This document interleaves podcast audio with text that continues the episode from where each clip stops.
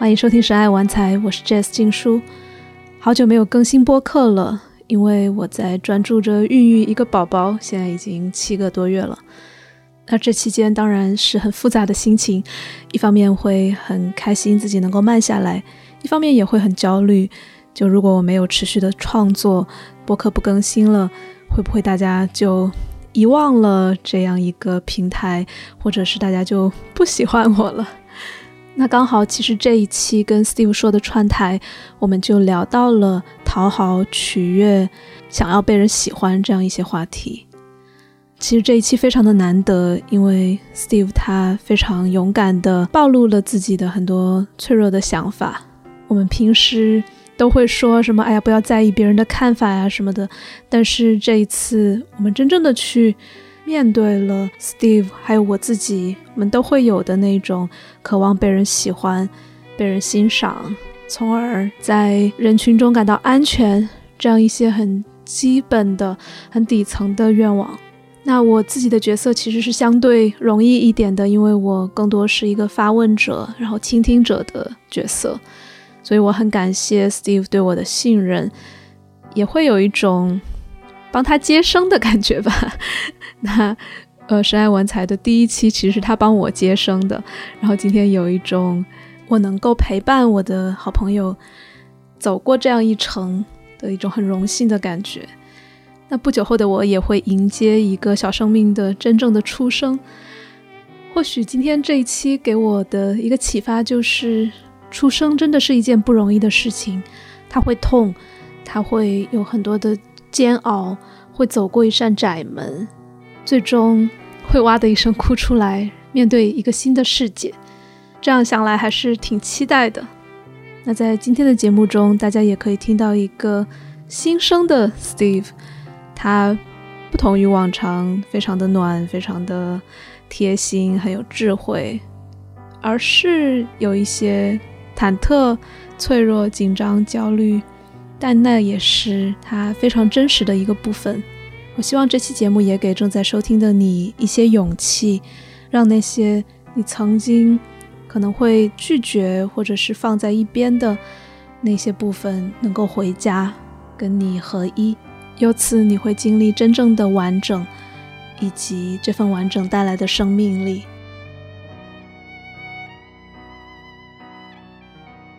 Hello，各位听众朋友们，大家好，欢迎收听 Steve 说。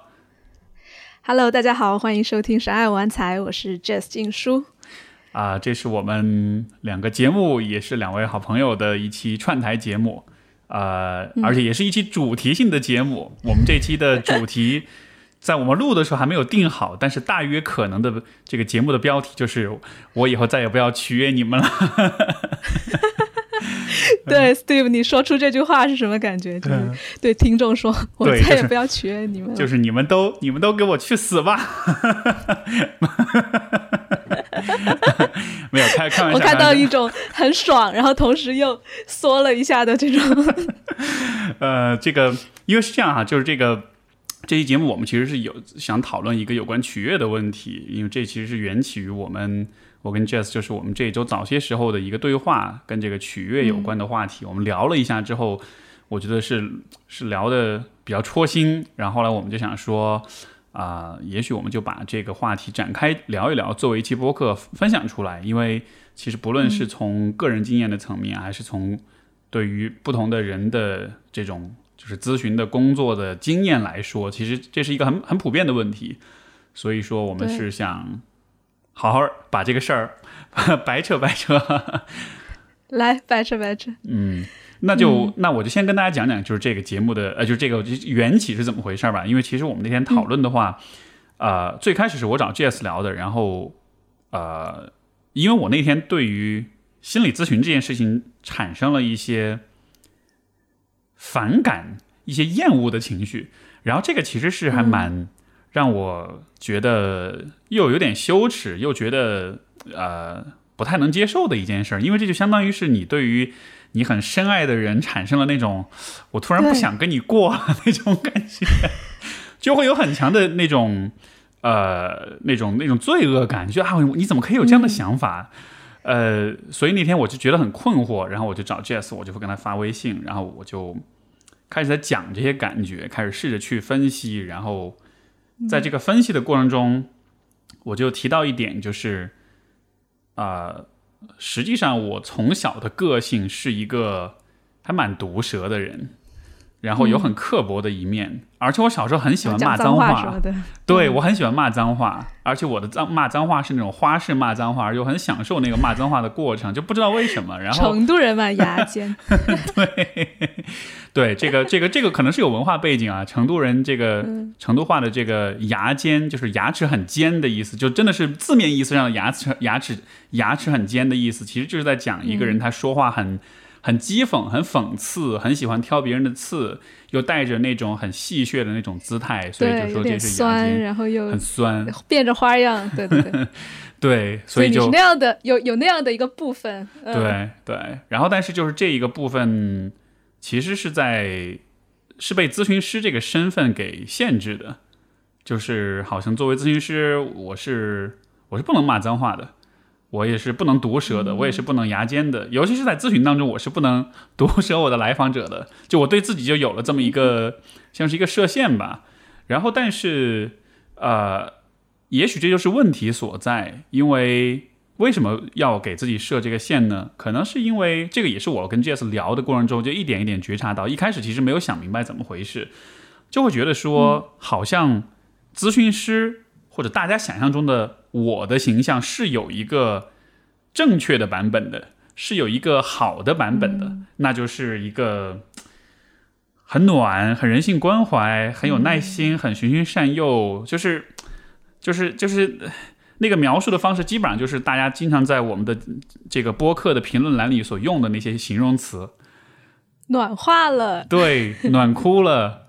然后，但是就，但是这就会让我想到一件事儿，就是当我看到，比如说有朋友评论说我暖哭了的时候，其实我没有很开心。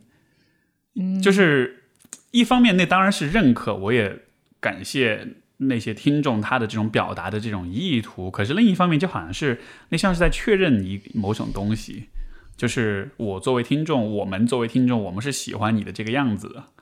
那、嗯那其实人自然而然就会有一个自动的反应，就是那如果我不这样的话，会发生什么？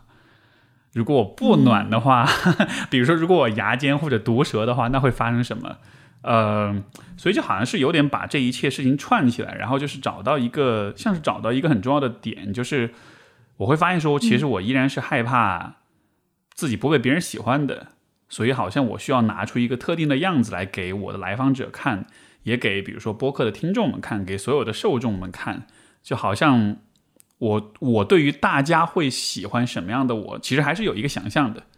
而这个想象到了后来却成了像是一种束缚。一种负担，它其实让我觉得蛮不自由，蛮不能做自己的。所以最开始所讲的那个对于工作的那个抗拒的感觉，其实可能是跟这个部分有关系的。嗯嗯，就像立了一个很成功的人设，可能之前也大部分时间是享受这个人设的，然后现在突然发现人设背后，其实像就相当于你有一个圈圈，有一个形状，然后其他的不被允许的东西就排在外面了。嗯嗯，然后当你意识到你有这么一面的时候，你你也说嘛，就如果我不是那个暖男的那个形象的话，会发生什么？你更多的是好奇还是害怕，还是都有？嗯，我觉得更现在现在已经有点就是习惯了那样了。呃，这个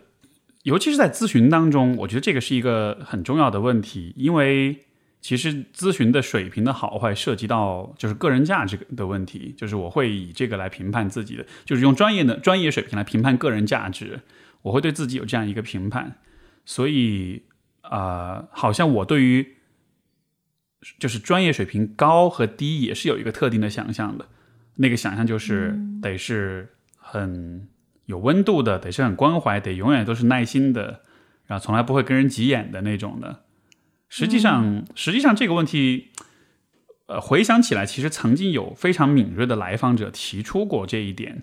就是他们告诉我说，觉得在我面前很有压力，因为就好像是我不论怎么崩溃，我不论怎么不开心，我看着你，你好像都很平静，都很安稳的样子，嗯，就好像这样子反而显得好像我很脆弱的样子。然后当他们那么说的时候，我才能意识到说，哦，其实我原来想象的那个那个很耐心、很专业的那个形象，那不一定是对他是对来访者是有好处的，有的时候其实是会影响到他们，甚至会给他们带来压力的。就是，嗯，以以前真的是是有来访者提过这一点。然后就是可能在那一刻就会一下会反应过来，说：“哎，这这么做好像有点问题。”但是真的是，这真的是是一个很深很深的习惯，就好像时间久了，你还是会，就我还是会回到那种那种状态里面去，就是那种作为一个人，呃，我还是希望自己被喜欢的。而当我想要被喜欢的时候，我就会做出一个。我我想象大家可能会喜欢的样子出来，就这好像是一个我们很难逃脱的一个一个循环一个模式吧。我不知道对于你来说，你是你是否有也有类似的这种模式？就好像是你能意识到，但是你不一定能逃脱出来，你会本能的习惯性的回到里面去。当然有，当然有。我我觉得希望被喜欢是我们最原始的一种渴望之一吧。就你想，我们如果作为洞穴人，我们如果不被喜欢，就相当于是被我们的部落抛弃，那几乎就等于死。就是，所以我现在想到所有的关于你说到的取悦呀、讨好啊，包括这种羞耻感，我觉得一切最终都是因为怕死。然后这个怕死是一个特别正当的一种情绪。然后当我们，而且他甚至不过脑子，就是我们身体里面很害怕被被群体抛弃，所以。下意识的会做出一些为了融入而就形塑自己的一些行为，我觉得特别特别的理解。你说这个怕死，就我我我觉得这个这这这是一个我一个英就是讲英文的朋友，他说就是 to belong or to be gone 啊，就是这两个区别 啊，要么要么要么归属，要么归西。哎呦，厉害厉害！对就大概是这么个意思，就是这种感觉。是，对你你刚才是把这个做了这个联系之后，你知道我一下想起一个场景，这个场景其实在我的，在我跟我们家 C 总的关系当中，其实经常会出现的一个画面，就是当我们俩发生矛盾的时候，啊，我经常我的本能反应就是不说话，然后但是当我在不说话的时候，其实我脑子里又在说很多的话。就是我其实有很多想说的东西，但是要让我把这些很多想说的东西真的跟他讲出来是非常非常难的。而是什么在阻止我呢？你刚才说那个怕死的感觉，我突然觉得好像就是那个怕死的感觉，就它是一个极端不理性的一个，但是是很强烈的一种感受，就好像是如果我这么做了，就会有一些很可怕的事情发生。它。它几乎是一个，就是它显然是一个非理性的一个一个一个反应吧。对。但就是真的是有那种程度，就真的是到怕死的那种，那 那种那种强那种强度。你说到非理性，你看，其实咱们人类有理性才多少年，然后我们生活在就几百万年就都是动物，那是多少年？嗯。我觉得哪个哪个更根深蒂固，其实很正常。是啊。然后我就在想，你你说的那些，就是你脑中。没说的那些话，你后来会说吗？啊，这个，这个，这个其实就是，如果做一点这个怎么说呢？自我分析的话，我好像我从小就是这样子的，就是啊，比如说老师或者父母在训我的时候，我就喜欢沉默不语。但是其实我在沉默的时候，我脑子里会想很多的话，包括会想，比如说反驳他们的话，或者是不同的观点，或者是。啊，我认为他们错了的地方，就是我自己的那个思考能力蛮强的，所以我会想很多想说的东西，但都是用沉默的方式在脑子里去进行。像现在的话，就是呃，我觉得可能我会更有意识一点。当我知道我心里有很多话，我在默默的在讲的时候，有的时候我会啊，尽我所能把这个话找一个机会说出来。就像比如说，呃，这也是前几天发生的事情。就是我们当时，当时我跟 C 总，就是我们应该是要去出门去一个地方，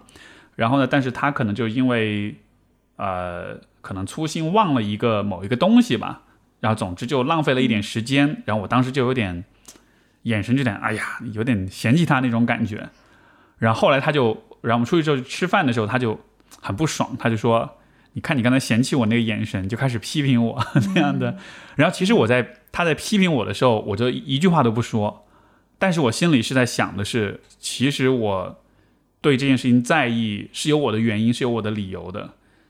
可能我们两个当中，我是那个比较细心的那一个，我是那个比较照顾细节的那一个，而我这么做，其实真的是因为，呃，你照顾到细节，你才能避免很多意外跟很多风险。嗯，就是我其实是带着一个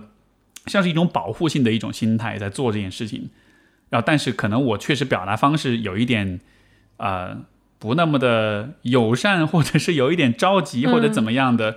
然后但是就是我在心里面就默默的为自己的这种被指责跟委屈就解释了很多，然后就你知道，就是完全是一个内心戏嘛。但是后来我就觉得不行不行，我我不要这样子，就是我不要只是心里自己说，然后我就。又又沉默了一会儿，蓄了一会儿力，然后就，然后就跟他讲出来。我就说，哎，我我我跟你说，就是我我会我会很计较这些细节。其实我不是针对你，其实我我的出发点是什么什么，就把我刚才心里想的就讲了一遍。讲了一遍之后，大家就好像这事儿就说开了。但就是你看，这样的一件事情是一个我需要非常有意识的去做才会做到的事情。更多的时候，如果我没有意识，或者我如果靠自己的本能、靠自己的习惯去处理的话，可能就是不说，因为我就会很怕说这些事儿说出来之后，可能就不知道，就是其实也不会怎么样，就理性上去分析也不会怎么样，但就是那个很根深蒂固的那种情绪反应，就那种有点像是要会有可能会死掉的那种威胁感，嗯。但你看啊，你一开始说这种模式很难跳脱出来，但是你其实已经在跳出来了。你虽然就是在 struggle 了很久之后才说出来，但是我觉得每一次比上一次早说一秒，就已经是在打破这个魔咒了。嗯，你知道吗？在我们社群里面，我们有一个活动，就是一个 hashtag，就是一个标呃标签，然后后面会说没标签是没说的话，然后就把自己就像你说的那种憋在内心的话全部说出来。他不见得就是。对方也不在我们社区里面，所以他说了，别人也不一定看得到。然后也不是说说了之后，他就真的要去给对方说那些话，只是说有了这么一个标签之后，大家突然会发现，哦，原来我每天都在憋那么多话，然后我有一个地方把这些憋的话放出来，真的就在过了一周或者两周之后，大家都会发现自己的内在会有一些变化。就是哪怕这些话没有给当事人说，只是说给自己听了，好像对自己诚实了一点，然后更加及时的把这些没说的话找一个地方表达出来了，就会感觉到自己的力量也有了，然后边界好像也清晰一些。嗯，所以大家就经常在那个社区里面啊，我没跟我我爸说什么什么，我没跟我妈说，我没跟我老板说，我没跟我朋友说，就全是那些。嗯 嗯，好，这个这个画面其实蛮有意思的，就是所有人都把自己。想说但没说的话，就是聚集到一个地方去讲。就是我我脑海里立刻会有的一个画面，就是呃，比如说一个一个内向或者沉默不语的一个人，但是其实他那种沉默是非常喧嚣的，因为因为当他没有说话的时候，他心里面可能有很多很多想说的东西，甚至说是。多过，当然，也许这个我是有点带入我自己的经验，就是 就是当一个人沉默的时候，他想要说的东西，甚至会比他能说的东西还要多。就好像是你说话的时候，你的那个语言是线性的，你你的每分钟能发出的音节是有限的，但是你的想法可能是非常非常的丰富的。对，所以就是那种沉默中的那种喧嚣，然后而如果又是很多很多人，包括就是很多人在可能时间长河当中，也许真的是有很多话都是。真的就是没有说的，就都被过滤掉了，或者是被自己给放弃了。然后，就像那个《银翼杀手》里面，他不是说 “like like tears lost in rain”，对吧？像像像雨水中的眼泪一样，就那么消失了。嗯，哎，Steve，我好奇你啊，就是当你这种遇到这些事情，然后你陷入沉默的时候，你的身体是什么样的状态？比如说，更加像是。你说了像喧嚣有有想要反抗，所以是一种比如说心跳加快，呃，有那种有力气，但是是把它忍住的，还是慢慢的就已经开始进入一种僵冻，因为说不出来的状态了，更靠近哪一种？嗯，我觉得可能更多的就是一种很隐隐约约的害怕的感觉，嗯，就是就是怕不知道接下来会发生什么，或者怕一个其实我没有办法用理性的方式去描述清楚的一种威胁感，就是一种，就是这个很有趣，就是如果因为首先我们刚刚今天讨论的这个点，就是可能平时我自己也不会那么多花时间去去思考它，去觉察它，当而当我看到的时候，我会发现那种很那种阻止我说话的那个让我害怕的那个感觉本身，它似乎是很难描述的，因为它并不指向某一个具体的经验。因为，嗯嗯，因为就是如果你是个比较沉默的人的话，那么你其实不太会有那种实际上被人指责或者被人说你不好的那个体验，就好像是，如果你在生活中很多人经常说你、经常喷你啊什么的，也许这样还好一点，因为这样子的话，那些恐惧的东西是具象化的，是具体的，是具体到某一个人的，对吧？但是如果你从来都不表达的话，那么那种威胁其实就存在于你的想象当中，而且它会很模糊可以是无，限大的，它是无限大的，以及它非常模嗯。糊，你甚至都不知道它长什么样子，因为它没有一个具体的脸孔，没有一个具体的一个一个一一个一个语境或者是一个一个具体的情境在那儿，所以就这可能这可能恰恰就是问题所在，就是它如此的模糊的时候，我甚至都没办法去描述它，我甚至都不知道到底是什么在在阻止我在表达自己。然后这个现象，我在想，如果去思考一下它的产生的原因，我觉得这个在很大程度上其实是和忽视有关系的。就是说，呃，可能比比如说回顾我自己的成长的经验，在家里面也好，在学校里面也好，就是我很少得到来自长辈、来自成年人的那种问询，就是对于这件事情你是怎么想的？现在这个事情你是什么感受？你有什么想法？你有什么愿望？就是我很少很少被大人鼓励去表达我的想法，所以说虽然我没有啊、直接因为表达我的想法而被批评，但是因为我没有被鼓励去表达，所以这个鼓励的缺失带来的就是一种更隐晦，但是啊、同样让我感到困惑和未知。和不确定的这样一种一种真空的感觉，这个想想看，我觉得，呃，我我猜不光是我，我觉得很多的我们的同龄人可能都会有这样的一个经历，就是我们怕表达自己，很多时候不是因为你说的话会挨骂，更多的时候是因为没有人问你，没有人鼓励你去表达，尤其在一些比较呃敏感或者比较不太好去谈及呃。令人感到比较脆弱的一些话题上面的时候，因为缺少这种鼓励，所以就好像是你从来都没有这样的习惯，你从来都不知道，你缺少那种成功的经验。我心里有很多想法，我憋了很多想法，然后有人邀请我表达，我表达完了，对方也了解了，我也舒坦了。就这样的成功经验很少的情况之下，取而代之的可能就是一种很模糊的。呃，一种害怕，就是我不确定会发生什么，所以说我不，我真的不敢去讲我的想法。特别好，就是其实你点点到了一个，就我们刚才讲的这种东西不过脑子嘛，它其实是我们自主神经或者自律神经的一部分，所以这这个里面就多重迷走神经理论里面有一个特别有名的话叫 states before stories，就是你的 state，你的身体的状态，你说的那种无以名状的害怕，它先于故事到来，它先于一个具体的人，你去脑。使劲儿想，哎，是不是因为我童年有什么阴影？是不是因为谁谁说了什么？它不是的，那是故事，那是 stories。然后你的 state 是先于它的，嗯，先有了一个状态，然后好像你的故你想要 make sense，你想要了解它是怎么回事，你会去想到底是为什么。但是那种状态来的时候，它不是由你控制的。是，就好像是那个故嗯事只是一个解释，只是一个让我们理解这个状态的一种途径而已。但实际上，好像你的状态在一开始就已经有点影响了你，有点决定了你接下来要做什么。对，就像你可能小这种状态也是你很一直以来习惯的。你说比较内向啊，或者不说话呀，这种一直以来这种状态，它会不断的加强嘛。你如果每次遇到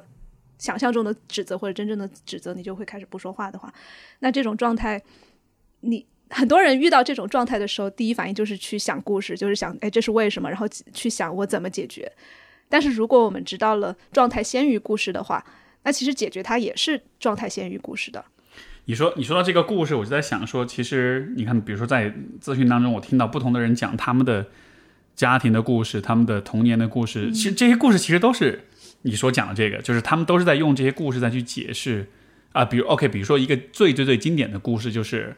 啊，我还不够乖，我还不够努力。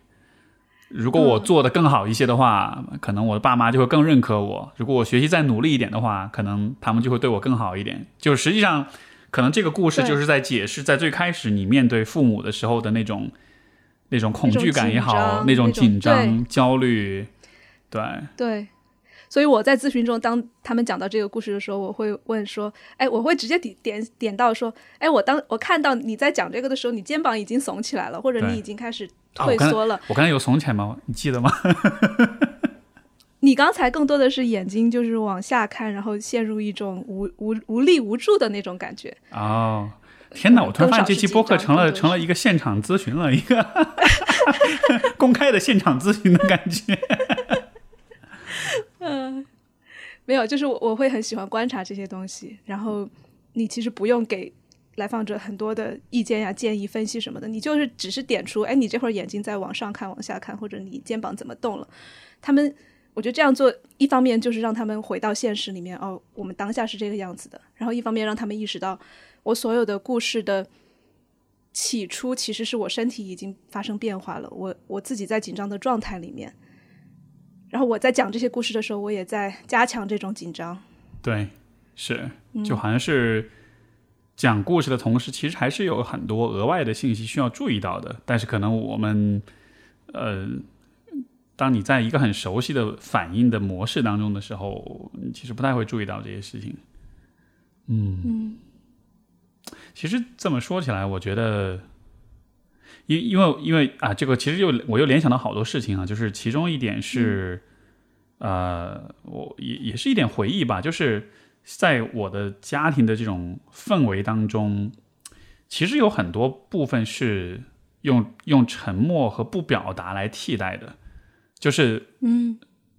就是很多的情绪可能是很复杂的，就在我和我父母之间有很多很复杂的情绪跟感受，但是大家总体来说是不太直接的用语言去表达的，而且我猜这可能也是很多家庭当中会都会有的一个一个状况吧，就是我们的文化是不太。习惯用直接的语言描述去去讲述自己的情感、自己的情绪的，所以在这样的情况之下，就好像是，比如说，比如说三个人，一家三口，三个人在一块相处，然后其实所有人都能感觉到那种紧张的感觉，那种冲冲突、那种张力的感觉，但就好像是大家不知道应该怎么去解释这件事情。我们像就像你刚才所说的，我们感受到这种状态之后，然后我们会想要去赋予一个故事。然后，但是，嗯，如果你想想看，有的时候你赋予的那个故事其实是挺荒谬，是挺可笑的，就是呃，呃，这些故事不断的被重复，不断被强化，时间久了之后，它就成了像是某种真理了。对，或者某种预言也好，咒语也好，变成你的一个身份或者你的什么，但是它总归都还是在在那个。那个框架里面，就是我们我们讲神经会有像红绿灯一样嘛，红黄红灯、黄灯、绿灯，绿灯就是我们很幸福、很安全的状态，黄灯就是战斗、逃跑、紧张、刺激，然后讨好其实也属于在这个黄灯的里面，然后红灯就是你完全没有没办法动了，然后呃自己可能也抽离了，嗯，所以我觉得我们现代人大部分人都是在黄灯的这个区域里面的，因为工作的紧张，然后因为关系的。就像你说的不说，然后但是又能感觉到那份低气压在周围，所以其实大部分是在黄灯里面。然后我们解决想要出来的方式依然很黄灯，就是我得做点啥，我得分析点啥，我得我得讲出一个完美的故事，我得把自己搞清楚，我去上很多的禅修的课，我去学很多心理学的东西，我去听很多很多的播客。所以你看，所有的那些都还是那种黄灯的同一个状态，你是不可能用。你你在那个房间里面，你是就对你不能用黄灯本身去对抗黄灯，对，就这个样子。你知道吗？就是即使在此时此刻，当我们在聊这个话题的时候，我都注意到我脑子里有一个部分是在想，我们有没有用一个足够清晰、足够好的方式在聊这个话题？听众听完之后有没有觉得这会是一期好的节目？大家有大家有觉得哇，好有启发？就是我真的会有这种想象哎，就是我我我一边在说话，我一边会站在一个审视者的角度，在想说，如果我是听众，如果听到现在为止，我有没有觉得啊有点无聊？这两个主播到底在说什么？他们的话题为什么这么散？他们的好像没有说的很行云流水，或者是没有很金句频出，然后就是就会有这样一种，就是当下及时的一种，像是一种自我评判在这儿，然后这个会让我很紧张。其实，哎哎，我我很开心你分享这个部分，因为它肯定现在很鲜活，就是这样一个有点类似于 producer 或者或者或者导演的形式在在后面看着，然后你这句话说的怎么样？嗯，但是讲出来之后会是什么感觉？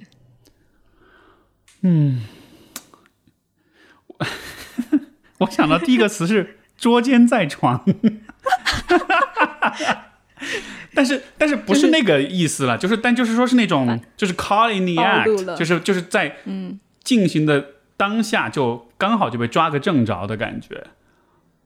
而且而且这个感觉，我每次录播客的时候其实都会有这个感觉。做主，而且尤其是作为主播的时候，比如当我要访一个嘉宾的时候，然后我就都会有另外一个我在旁边再去看现在为止的节目效果怎么样，呃，聊的好不好，聊的顺不顺。如果聊的不顺的话，他就会想说。哎，你要加把劲哦！你接下来要想几个好问题哦，你接下来要幽默一点啊，你要多一点这个机灵巧妙的回复，就好像是不断的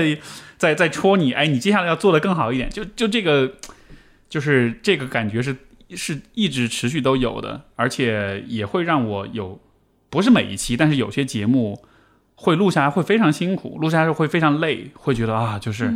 终于结束了，松一口气的感觉。有些好的节目就是。录的过程中，你完全投入进去了，你就不想它了。这种节目呢，就这种节目不一定都一定是好的，有的时候也会也也可能不一定是打引号的好，但就说至少自己会比较放松，因为就忘了它了。但是也有的情况之下，就是更多的时候，我就还是会在当下，还是会去去评判、去判断说这到底好或者不好。但你看就，就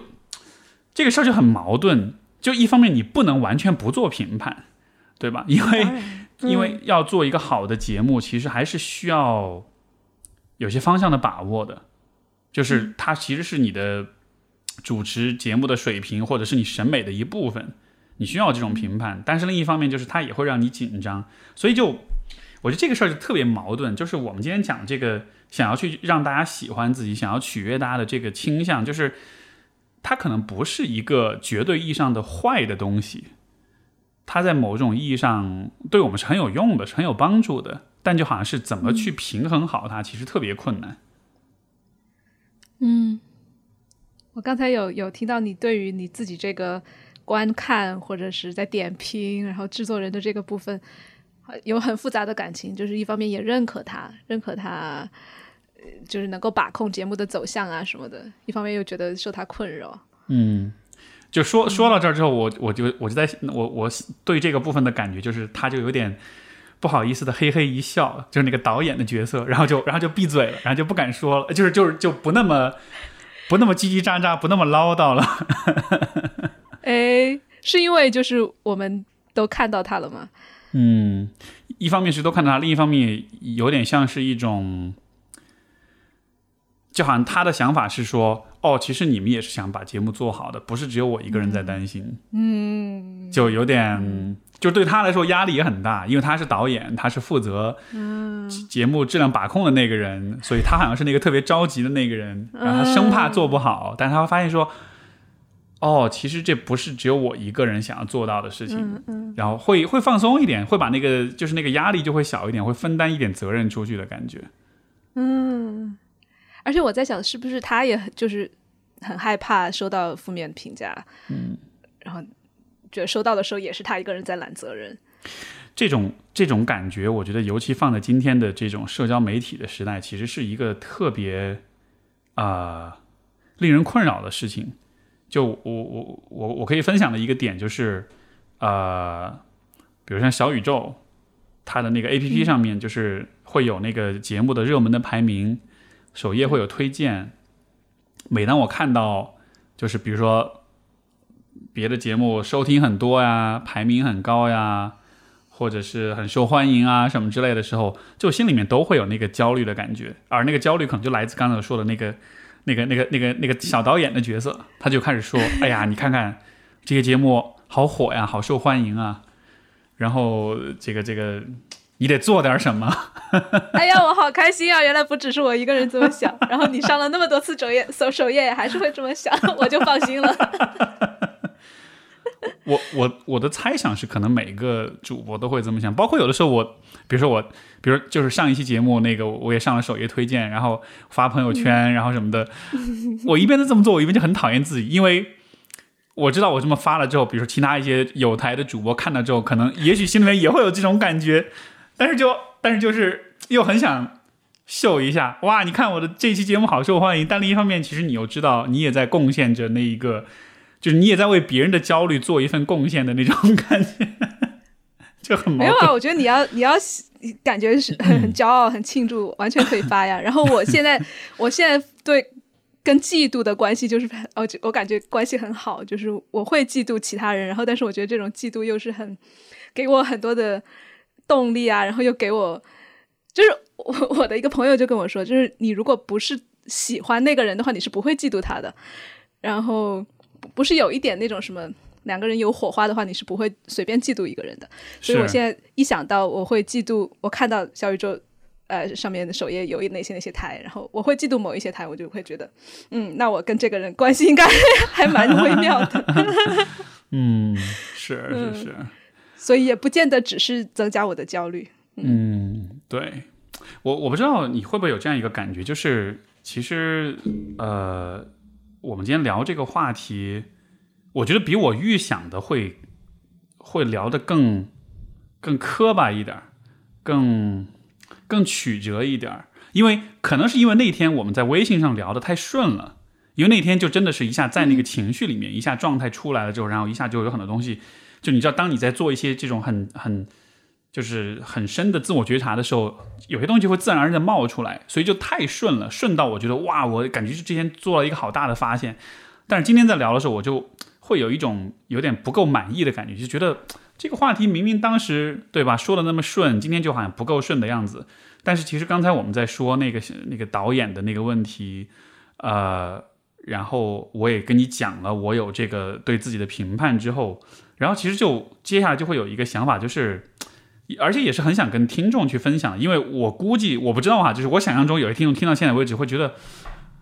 感觉你们俩是聊的不顺，就好像是两个人。这个有点话不投机还是怎么着的？我不，其实我其实也许没有人这么想，但是我想象中有人会这样去想。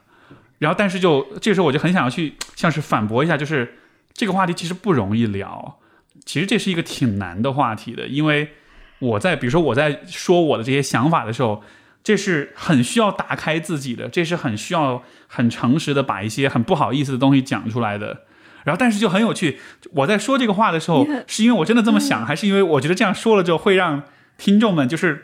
维持一点大家对我的那种、那种、那种喜欢跟认可？你知道，像是套娃一样的。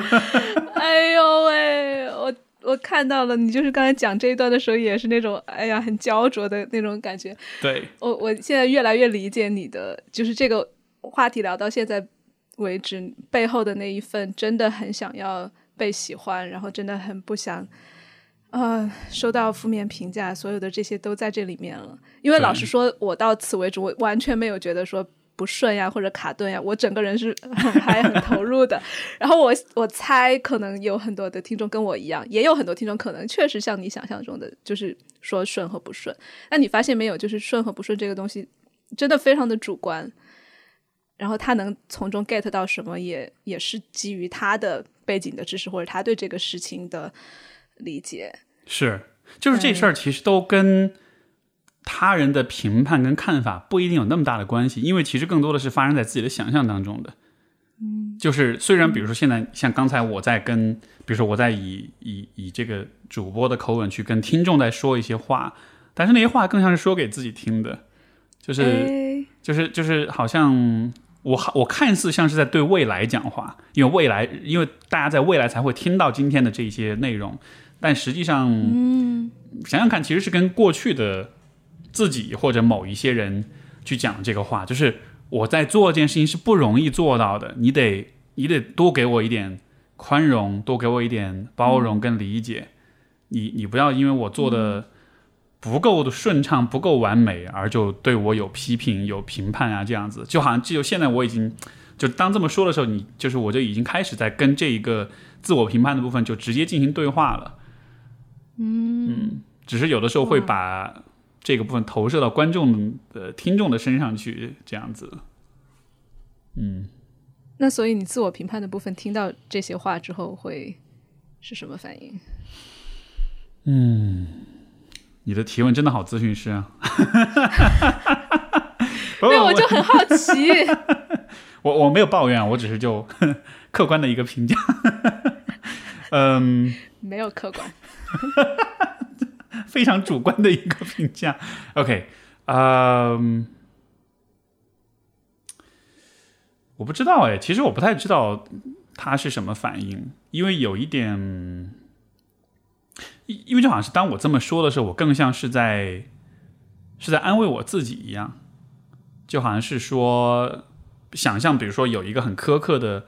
一群听众在听我的节目，然后我在听的过程中，他们的表情面无表情，没有什么反应，也不鼓掌，然后就好像大家的反应让我觉得 OK，你你做的不够好，然后这个时候你自己在就想象我在那个舞台上讲话，下面人没有人鼓掌，没有没什么反应。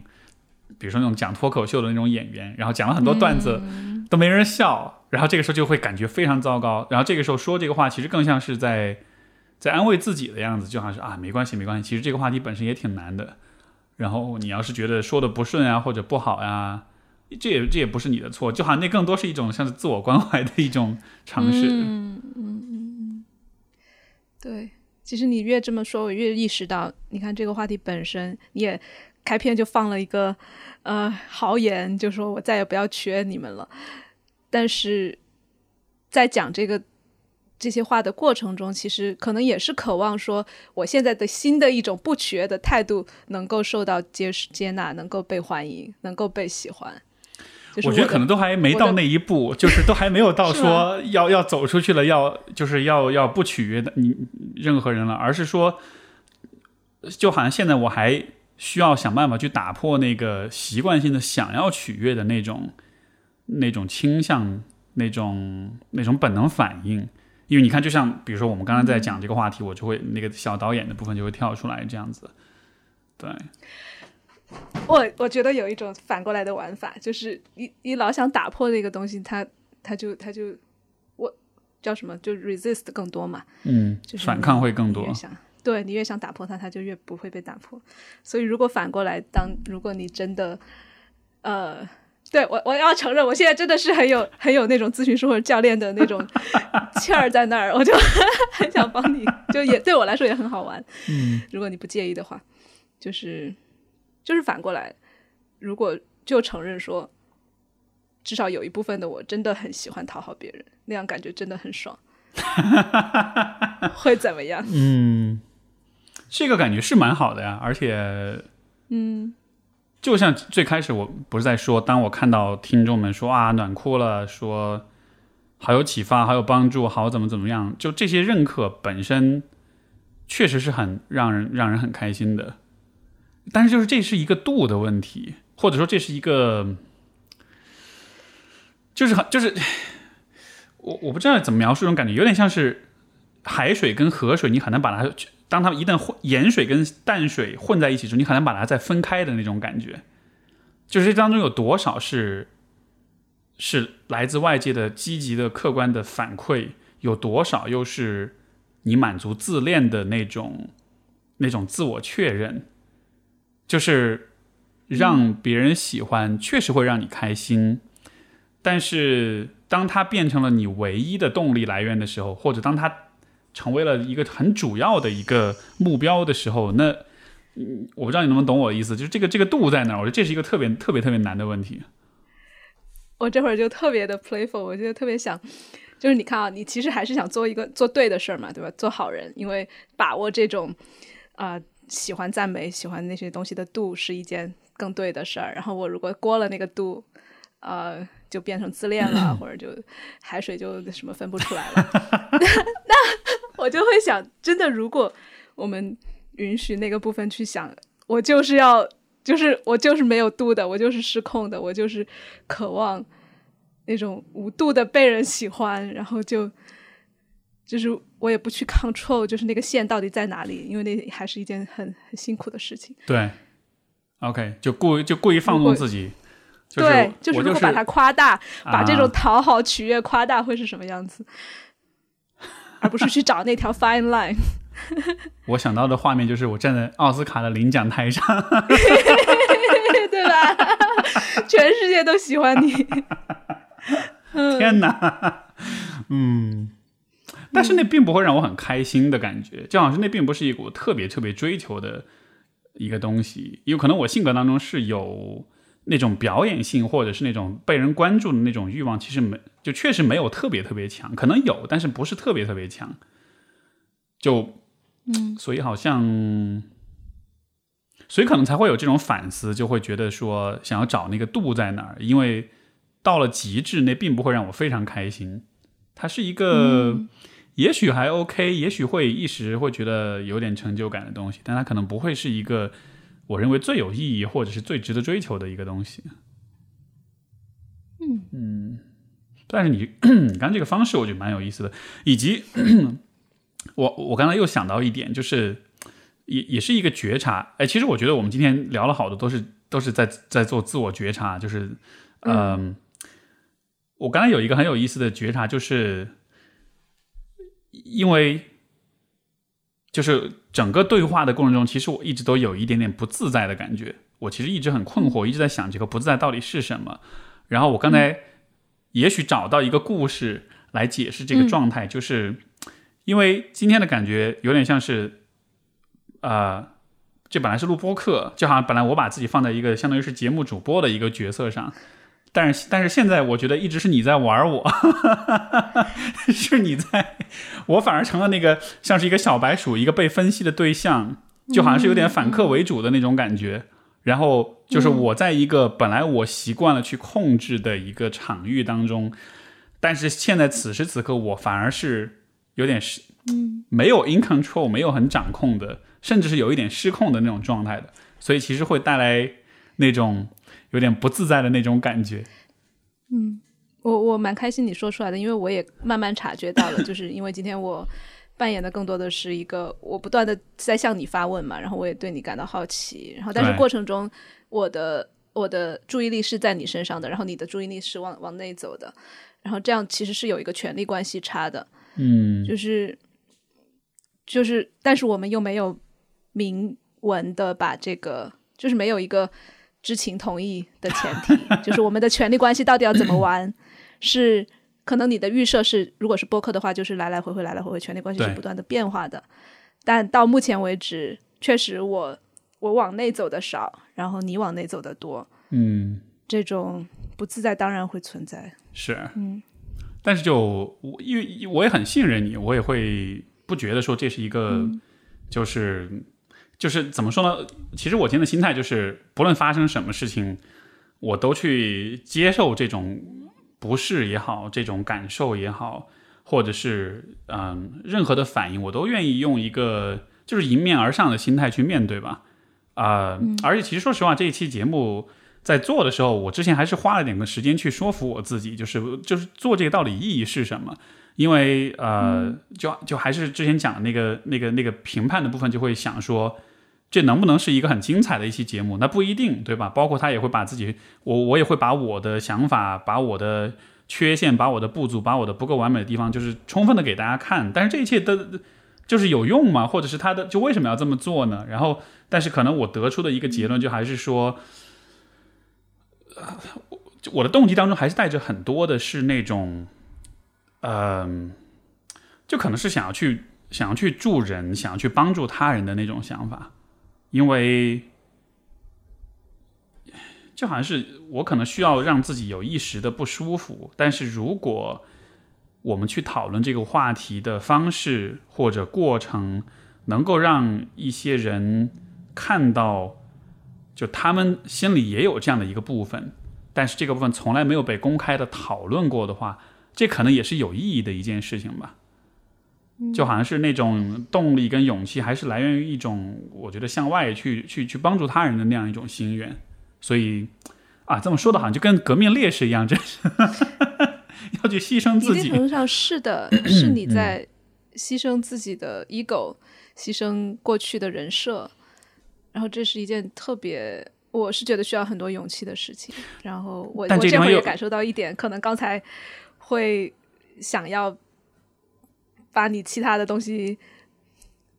挖出来的那种愿望，让让我现在会有一点有点小心疼，就是哦，刚刚让你那么不舒服。但你看这个地方，其实又可以有一个套娃的逻辑，又可以来。那当我这么做的时候，这有没有可能也是为了让大家更喜欢我？就是这种自我牺牲，这种自我披露，也许这是一种更加直白、更加这个。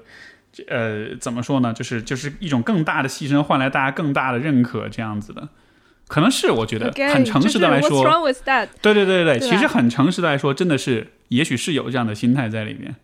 但是就在也许在满足自恋的同时，好像也对别人会有有帮助的话，这个好像会会说得过去。而且我觉得是更自然的，就是当你能够整合。不同面向的你，然后自然会被更多人看见更完整的你。然后这种喜欢其实是，我觉得我们都愿意这样子被喜欢，而不是被喜欢作为一个作为一个 idol，作为一个面具式的人物被喜欢。是，所以我觉得这背后有很深层的渴望，就是我我如果展露出来一些我曾经不怎么展露的自己的面相，甚至是一些可能大家。会会觉得惊讶的，或者是不被呃刻板印象所认可的那些东西。好，现在我把我自己弹出来了，这是全部的我。你们还喜不喜欢？我觉得这是一个，我我不觉得这是讨好或者取悦，这真的是一个很很真诚的一个提问，一个邀请。就是现在我是这样的 Steve，你们还喜欢我吗？嗯哼，嗯。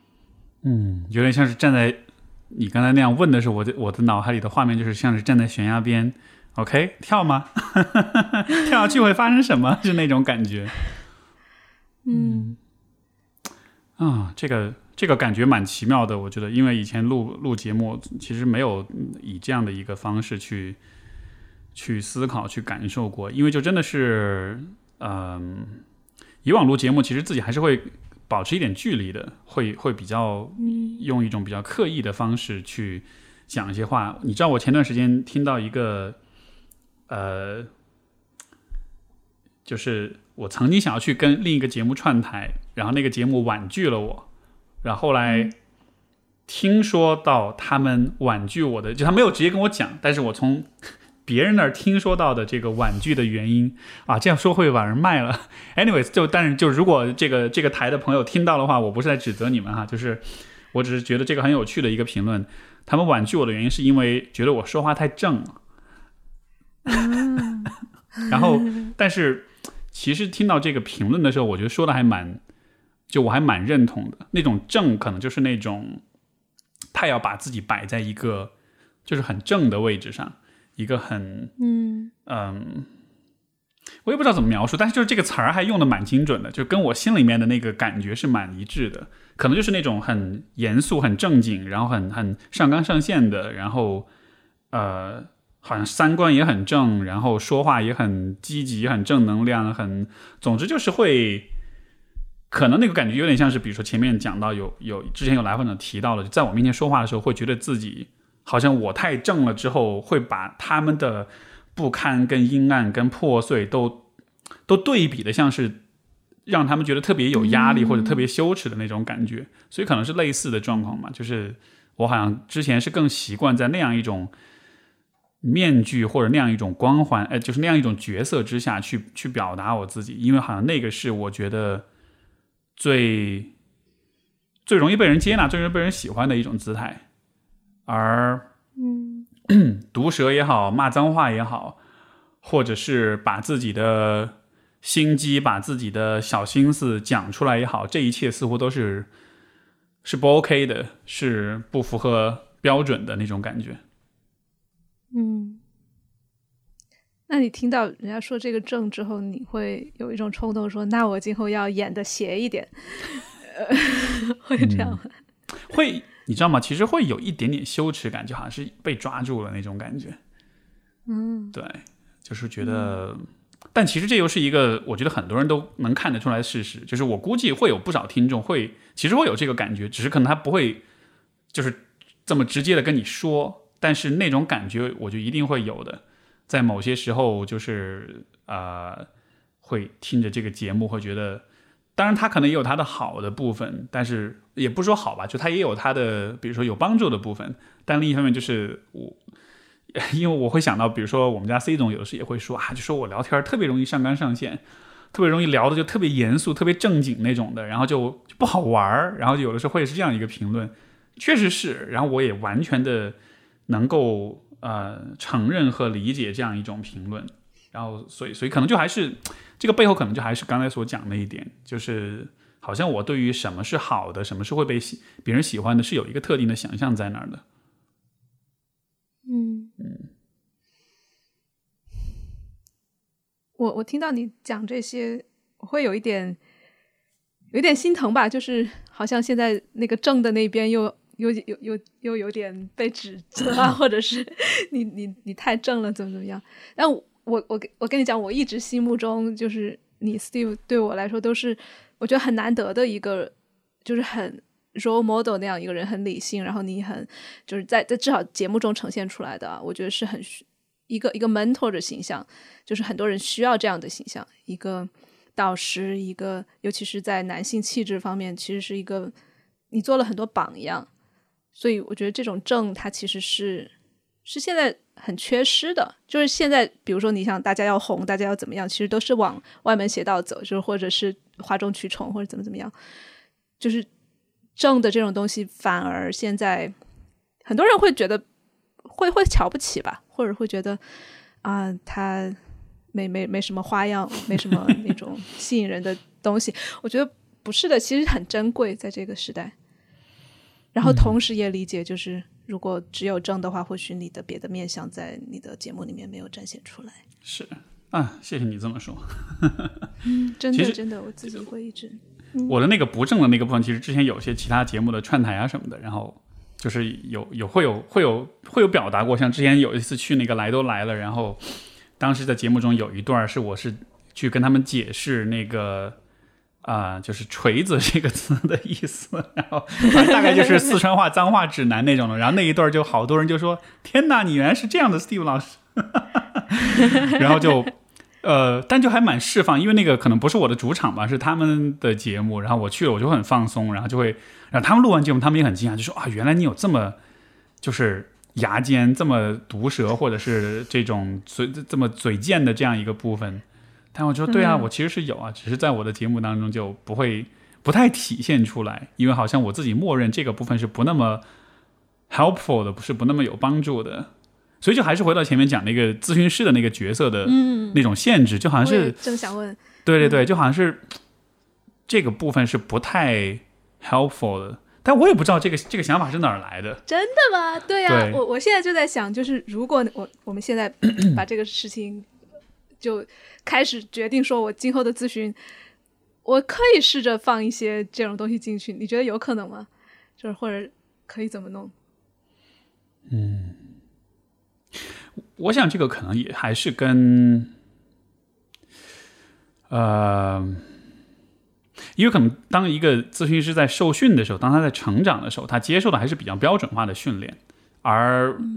比如说刚才我们讲这个这个比较毒舌或者比较呃怎么说呢？就这就这个部分是是很个人化的东西，这个部分好像没办法就是被教给你，所以好像除非是我之前有过其他的模范，他们是这么做的，我看到之后我就会觉得说哦，OK，原来这样子也是可以帮到人的。但是因为我没有看过这样的样子，我看到的更多的还是就大家都是差不多的，是一个。比较正的，比较嗯有温度的，比较温暖的，对对对，是。我突然想到，这里面是不是也有一个性别元素？就是我突然在想，我因为我自己真的在咨询中，我我会骂脏话的，我会，而且英文里面我就会直接说 啊 fuck 或者是什么，我都会我都会直接这样说。但是我在想，如果是你，你是一个男性咨询师，然后如果是一个女来访者，或许你说这些东西的审查又会多一层，会不会？对对对，有可能是因为很不幸的是，中文里面很多脏话确实是确实是跟女跟女性有关系吧，所以那个说出来就会，对，就是。就是就是感觉好像会有点冒犯的那种感觉，但其实那又不是我想要表达的东西。但就好像是对，就像比如说骂脏话，其实你只想表达一个很强烈的情绪，嗯，然后但是就你没有更好的语言。我们不说我们不说脏话，但是你肯定也有一些就是你没说的，就因不符合咨询师的那个温和形象的一些很犀利的话，嗯，那些应该可以尝试说一。对，我不知道啊，可能可能我会有的时候。可能我吞的最多的话是说，嗯，怎么讲呢？就是，我觉得可能就是那种，呃，当我看到，呃，一个人他的他有点被他自己情绪牵着走的时候，然后有一点这种，呃。有点有点反复的这种时候，我这种时候可能我心里面会有那么一点点那种有点不耐烦，或者是啊，Here we go again，就是有点这种感觉。对，但是这个，但是这样说其实并不是太友好，而且我也确实不太觉得这可能，我不知道吧，就是我我不太确定这样去这样说能就是能以怎样的方式去把这个意思表达出来，但同时又是建设性的。就好像是说，那像是一种对人对人这个不完美的生物的一种不耐烦，就好像是说，哎呀，我们总是要被自己的情绪牵着走的样子，可不可以不，可不可以不被他牵着走？哎呦喂，老实说啊，我觉得在这种情况下，你不要把它审查或者包装成一个又是这样一个很理性的说法，你真的就是，哎，我我老实说，我有点不耐烦了，我听到这个事情讲了很多次。然后你就问他，你听到我这样说，你是什么感受？因为我我们在圈里面也经常会发生这样的事情，就是你真的给他表表达不耐烦的时候，他说啊，终于有人真的也这样说了，因为否则的话，就是在我脑子里面，我自己也很讨厌我自己，每次都在这个事情里面打转，每次都出不来，我自己也很不耐烦。然后你的不耐烦你表达出来了之后，相当于是一是确认到了我自己也有这样的想法，嗯，二是他就把它。外外部化了，也就不是只是我自己在脑中评判我自己了。就所以，我经常有时候表达出来一种啊，真的你这样子好讨厌啊，或者你你怎么能这样？然后他们说啊，太好了，终于听到有人这样说我了。嗯，包括那些被被家人呃，就是很很内疚，自己没有照顾家人啊什么什么的。一开始你去安慰他，他没有用；后来你直接就说，哎，确实，你你这样说可能。很有可能你自己或者其他人会觉得你是白眼狼，会觉得你没良心，他们就很爽，就是啊，这种话 从别人耳朵中听口中听到，比我自己在心里面骂自己舒服多了。嗯，是。所以 you never know。是啊，有的时候也许就是那种冒一点险或者做一点没有做过的事情，反而是有不一样的反应的。嗯，上次我跟你聊过之后，其实就是嗯。会有那么几个时刻，就是当我在工作的过程中，我会把自己的一些当下的那一刻的想法就很直接的表达出来，我觉得效果还蛮好的，就不一定是骂脏话，或者是呃这种 就是啊就不耐烦啊什么的，就不一定，只是说就是呃，就当我把我对自己的那个特定的期待给忘掉的时候，啊，我不再去想说。什么样的一个形象或者人设是是比较积极的，是比较大家会比较喜欢的？我只是 focus，就只是专注在就是那一刻我想要表达的东西上面。这种时候人好像反而更放松一些，而且我反而能捕捉到一些更细节的，就更细腻的一些东西。然后啊，这个其实我真的蛮想讲具体的事情，但是可能因为是涉及到咨询当中一些一些一些细节吧，可能确实不太方便讲。但就好不爽啊啊！这种细节的东西没法讲出来。对，嗯，哎，这对对必必要的吧，也也是一种为了 伦理的牺牲。嗯，这个话题你有什么更多想聊的吗？因为我觉得我现在就有点啊，一直都一直都在自我剖析，有点有点有点辛苦的感觉。能帮我接一下话吧？可以啊，嗯，对我就听到你剖析这么多，我我也会觉得有点辛苦，然后也会觉得我今天其实是一个轻松一点的角色，因为嗯我没有太剖析我自己，但是我想要跟你说的是，我我不是要你强迫剖析你自己或者什么，也对，就不要有那压力啊。不会不会，但我就想跟你反馈说，我虽然是在问问题，我在见证你走的每一步里面，我都会很有共鸣，就是你讲的那些所有的东西，我都也会有，嗯包括你说的对咨询的有时候的厌烦，那我自己。创立 Circling 这么一个社群，我有时候对 Circling 也很烦，然后我自己内心也会有那种自责或者羞耻感，然后或者觉得我在我在做什么，我为什么会对这些事情烦？所以，然后包括你讲到想要被人喜欢，所有的这些，我觉得特别特别的有共鸣。我也一直在对，可能我今天，嗯，其实其实你你你你的角色是更难的，你的嗯，这因因为就是我整个这个对话的这个过程中，我我自己的身体的感觉就是，其实一直都是处在比较焦虑的情况下的，包括现在就我身上一直都是有点冒汗的感觉，对，就一直都是焦虑的，因为我们如果从就比如说从这个节目的角度来说，我现在脑子里是持续的会想的一件事就是，如果我们把这个对话放出去，会发生什么？这个这可能意味着什么？呃，大家会有怎么样一些反应？其实我完全没法没有办法想象，因为这是一个就像是走入一个完全未知的领域当中。因为以往的节目以怎么样的方式进行，我以怎么样的我拿出一个怎么样的精神状态，或者是一个表现表现出怎么样一个角色，那很熟悉了，然后你也大概知道会发生些什么。所以现在就像是你要演一个你从来没有演过的角色，然后你其实不知道就接下来会发生什么。嗯嗯，那我会觉得很值得庆祝，就是你此刻感受到的紧张，然后我们如果能够就跟他相处的话，嗯，然后我自己也感觉到了，就你这样说了之后，我也会有点紧张。嗯 嗯，我们可以先，我可以先假设就就这节目不会放出去，这样子可能心不，我觉得这个。很珍贵，就是我觉得很珍贵，就是如果嗯你、我们没做没做这期节目的话，你其实是可能距离这种紧张感没有那么近的，现在就是很切身。是，然后我现在现在心里面有个想法，就是活该自己给自己挖的坑，自己要做这个节目，要把自己放在这个位置上。对，但就像你所说，是啊，就是就是是非常一手的、非常直接的一个体验，就是会面临一个有可能被评判、一个很未知的结果。而且甚至我觉得我们可以有这样的心理准备，就是肯定会有听众会说可能很不理解或者尖酸的话，就是哎呀又演了这么一出，或者是哎怎么怎么样。嗯，就如果准备好了，有这样的有这样的对。回复的话，是，或者呃，我我想了一下，我我比较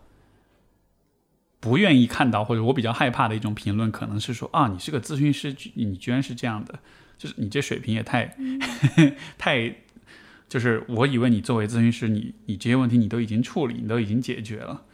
你你居然还会有这样的困扰，对，就有点像是对于你的那种专业水平的那种质疑，嗯，嗯。我会相反的，就是如果一个咨询师在我面前是完美无缺的，我会觉得他很 unrelatable，就是很难靠近，很难有共鸣感。嗯所以，如果有人这样认为，有人觉得咨询师应该是把一切事情都想通了，自己的议题全都处理完了，我觉得他可能会有不不切实际的期待吧。是。嗯可能我会那样比较怎么说那样的评论会比较戳到我，可能是因为我不知道，也许是一种职业的自尊，就好像是怎么说呢，就好像是我为自己这个身份感到很骄傲的，有点像是我是这个嗯光荣大家庭的一员，我不能给这个 这个职业丢脸那种感觉。对，就好像，当然这是很很传统的一种想法了。那就是，就其实我并不代表任何人。然后，但是就是可能是一种习惯性的想法吧，就觉得好像这个职业应该是有它的一个特定的样子或者特定的精神状态、风貌什么的。嗯，或许真的我们的 role model 不一样吧？可能因为我自己自己亲身。见过的咨询师或者看看过的一些，就是网上很有名的，他们给我最大的呃影响就是他们给人咨询或者教教育的方式就是以身作则，就是他们给来访者展现出就是 it's human，就是你你当一个人，然后做一个不完美的有有各种阴暗面的人，然后且你依然能够有慈悲心，你依然能够去关怀别人。我觉得这是最好的以身作则。嗯，是。嗯，唉，你说这个时候，我就觉得这真的哈，就是人是道理都懂，但就是 就是很难做到的感觉。就是你道理懂了，是在脑子里面，你身体如果还是紧张的，它是先于那些道理的。它是，而且那个先是说它，它也重要于那些东西。你不能道理也没办法去去 fix 身体的那种。那种那种焦虑那些东西，是，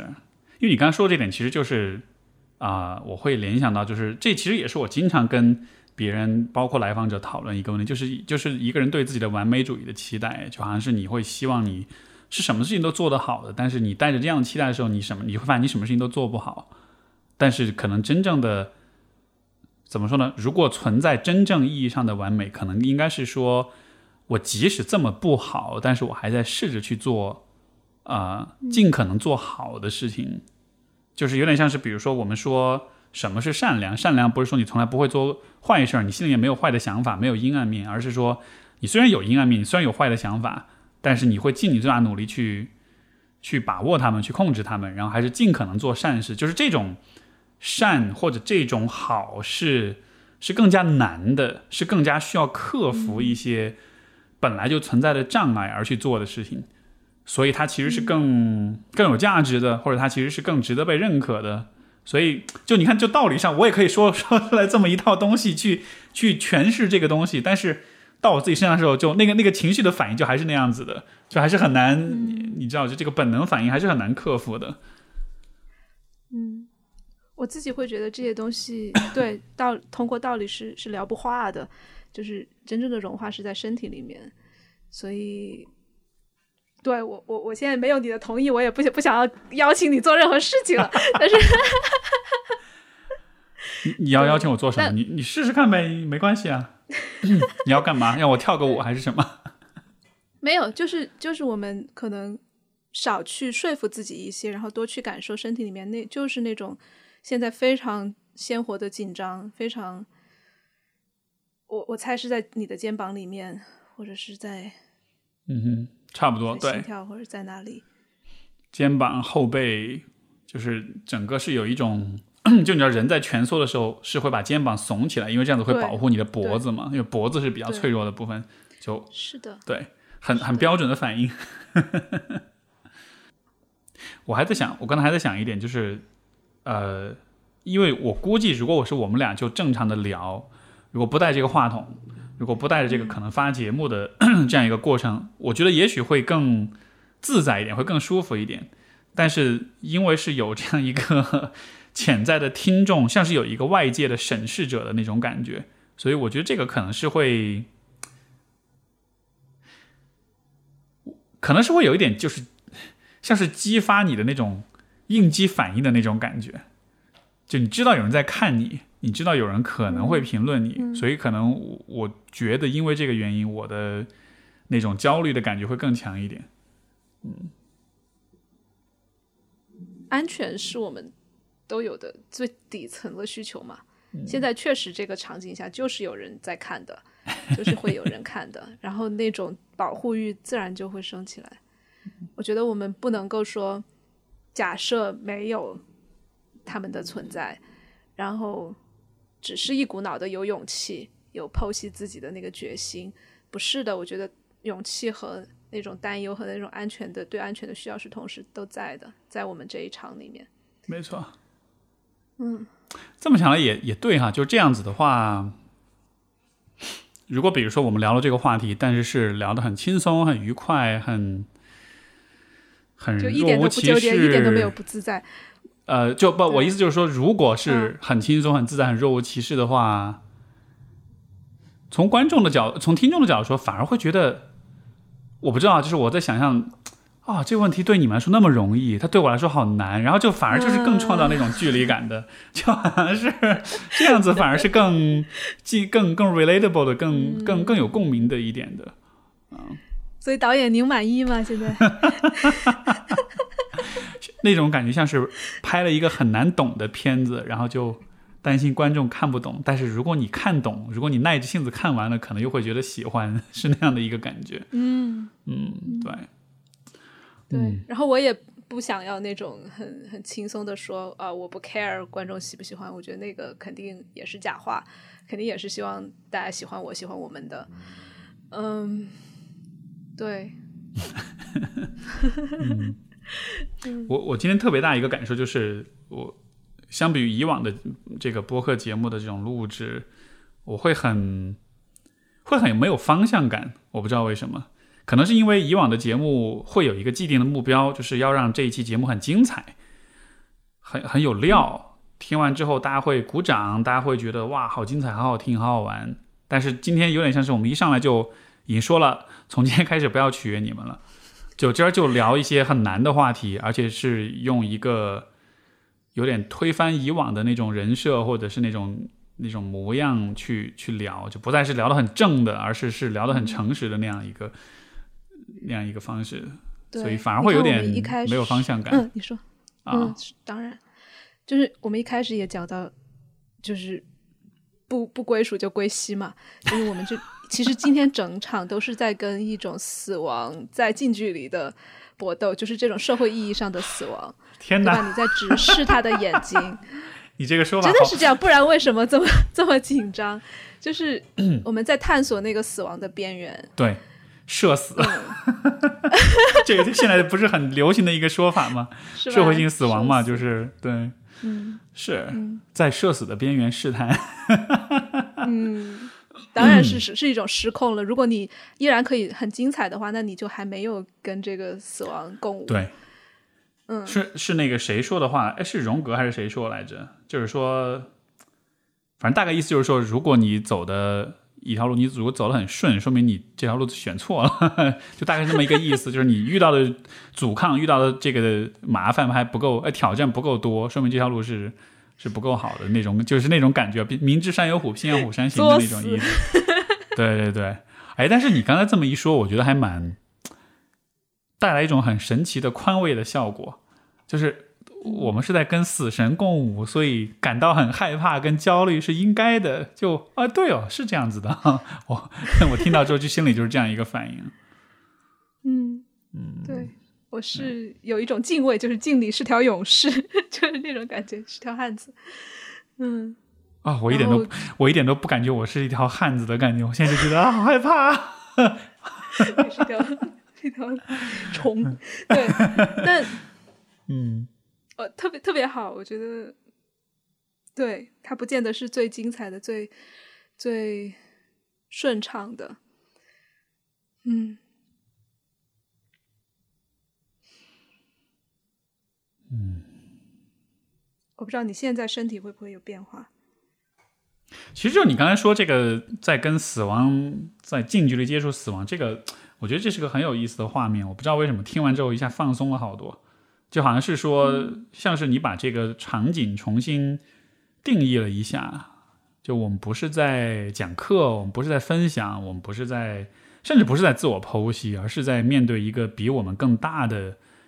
一个一个力量，而且是一个我们终究会臣服的力量。就对，就反而会让让我放松一点，嗯就是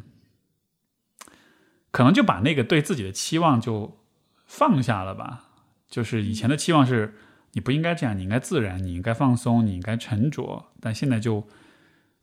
当你加上这个前提之后，我就会觉得，哎，不对啊！就是当你直面死亡的时候，这就是你应该有的反应啊。甚至说，你你可能应该是吓尿了的才对，但是现在还没有吓尿，所以好像还行，表现还可以。嗯，是吧？而且你放在死亡的这个维度上，咨询师应该是什么样子的，或者一个暖心的播客应该是什么样子？你觉得这些东西就很扯，就不重要了，doesn't matter，就都要死了。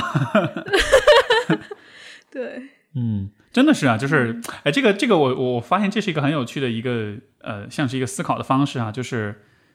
因为死亡是很直接、很绝对、很纯粹的。所以在他的面前的那些伪装、跟掩饰、跟取悦，就所有这些其实都没什么意思了。就是这这那是活人玩的游戏，所以好像就一下子就孰轻孰重，好像一下就能把它区分清楚了。嗯嗯，哎，那所以不是活人玩的游戏是什么游戏？就是如果跟死亡玩游戏的话，会是什么样的一个游戏？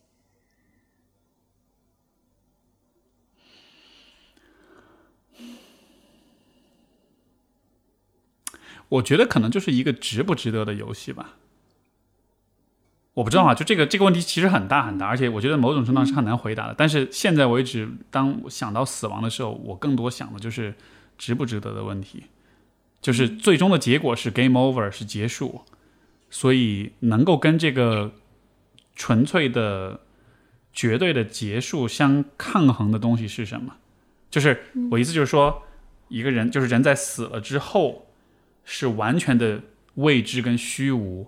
对吧？就就就是，其实这个跟我们面对未来是一样的感觉。未来是完全未知的，是一个巨大的一片迷雾。那什么能和这个东西抗衡呢？就嗯，我而如果我去问自己的时候，我觉得可能我能唯一能找到的一一个。一个也并没有特别好，但是我能想到的可能尽可能好的最好的答案，可能就是值得。就是如果人固注定要一死的话，那至少你得让你的生活还是算值得的。就你死之前，你会觉得 回想一下，哎，这一生过得还是算值得的。因为如果不值得，就好像是说，你你你荒废了你的时间，到最后你死了，然后一切都没了，然后，嗯，就比如说，如果是你是一个比较。破罐破摔的一个方式去过这一生的话，然后最后就死了，然后就就好像是你在死之前所做的所有的事情也没什么意思，早死晚死其实都一样，但是值得可能就意味着这个生活值得你过的时间尽量长一点，让那个死死亡来临的尽量晚一点，因为它确实还蛮值得，就这一个人生还蛮值得被。尽可能的延长或者尽可能的过下去的，就那样的一个值得吧，可能是是这样一个意思嗯，对。而且我在想到那一片迷雾的时候，确实是很难抗衡。我觉得就就很答我的回答就是很多的否定词，就像你说的，嗯，好像讨好不重要，然后什么什么都不重要都很清楚了。我觉得先从把什么东西不重要，呃，剔除出来，我觉得也是。可以是第一步，嗯，所以是不是从这个角度来说，嗯，做自己是值得的，或者说，我想到的是同样的，就是对我来说，每一刻的真实吧，就是真坦荡，然后自己对自己诚实，这些东西是。未来的死亡带不走的，就是我们当下的所有的这些。对，就好像是我当下做出一个大家会喜欢的样子来，好像看上去是很聪明，或者是嗯，怎么说呢，带来一点优越感，或者是带来一点安全感。但是如果你把所所有的这样类似的行为跟死亡并列在一块儿，就会觉得。所以呢，就是耍猴戏的那种感觉，就就觉得其实挺没意思的，就是最后也没有什么带，也带不来什么结果，反而会让就是死亡之前的那个生活就就是不那么的值得的感觉，对吧？因为是在演戏的，是是假的，是就你没有真的做你自己，你没有真的把你本来的样子给给展现出来，然后而且倒不是在于别人有没有看到你真实的样子，更多是在于你自己心里知道，就是你没有你没有在做你自己，就是你你，你是否定你自己的，你是某种意义上你是对不起你自己的。而且是带着一种小心翼翼的那种能量在活的，嗯、没有活开，有点那种感觉。是，嗯，而没有活开的话，可能心里面就会有一种想象，如果再来一遍，如果活开了是什么样的，肯定和现在不一样。而这种对比之下的差异，我觉得会是会让人很痛苦的，是会让人很后悔的。就是啊，我其实多么希望我我有活开，我有就是跟现在不一样，我有就是不那么多的掩饰跟表演，更多的是真实的自己。那样子的话，可能生谁知道生活会是什么样子，可能会不一样吧。嗯我觉得幸运的就是，当你问完这个问题之后，下一秒就可以做选择。就是如果我活开了是什么样子？嗯，嗯，对，至少 至少现在我就是，如果这样去问的话，呃，我至少会有的一个心态就是，那比如说我们还是在录这节目，对吧？我们还是在做这样一个播客，那那那它值得吗？如果假设这是我离开这个世界之前做的最后一件事情，假设啊，就是那那那它值得吗？或者是就这么想，我觉得还蛮值得的，好像留下这么一个东西，一一期最奇葩、最跟以往不一样，然后让我自己最难堪跟紧张的一一个一个节目。但是如果比如说不是，如果是一个很正能量、很热血或者很怎么着、很对吧、很暖心啊什么的，相比之下，我觉得还是这样的一个 节目更值得的样子，因为它很不一样，它它很。别的东西大家都很熟悉了，但是这样一个东西是不一样的，所以好像，对啊，这么一想，好像还是蛮值得的。嗯，成功自我说服。没有，在我看来，真的是有一种今天我陪另一个 Steve，我把他请带着他请回家了的那种感觉，把他请回到你家里面，然后呃，重新跟你团聚这种感觉。嗯嗯，蛮蛮有意思的，真的就是你前面讲了关于跟死亡共舞那块，我能明显感觉到从那个地方开始，就好像是，好像我的包括我自己身体的感觉好像都变了一样，就真的是一种视角的转变带来的那种很大的一个变化，我一下就放松下来，我现在就觉得还蛮放松的，也没有出汗了，我刚才有有看到，嗯、对，我好好，现在我好好奇啊，就是嗯。大家听到，如果如果我们真的决定把节目放出去的话，大家听到是什么感觉？我我还蛮难想象的，因为这真的是从来没有过的一种尝试。以往就是我有些节目是单口的嘛，然后就是会讲自己一些心路历程什么的，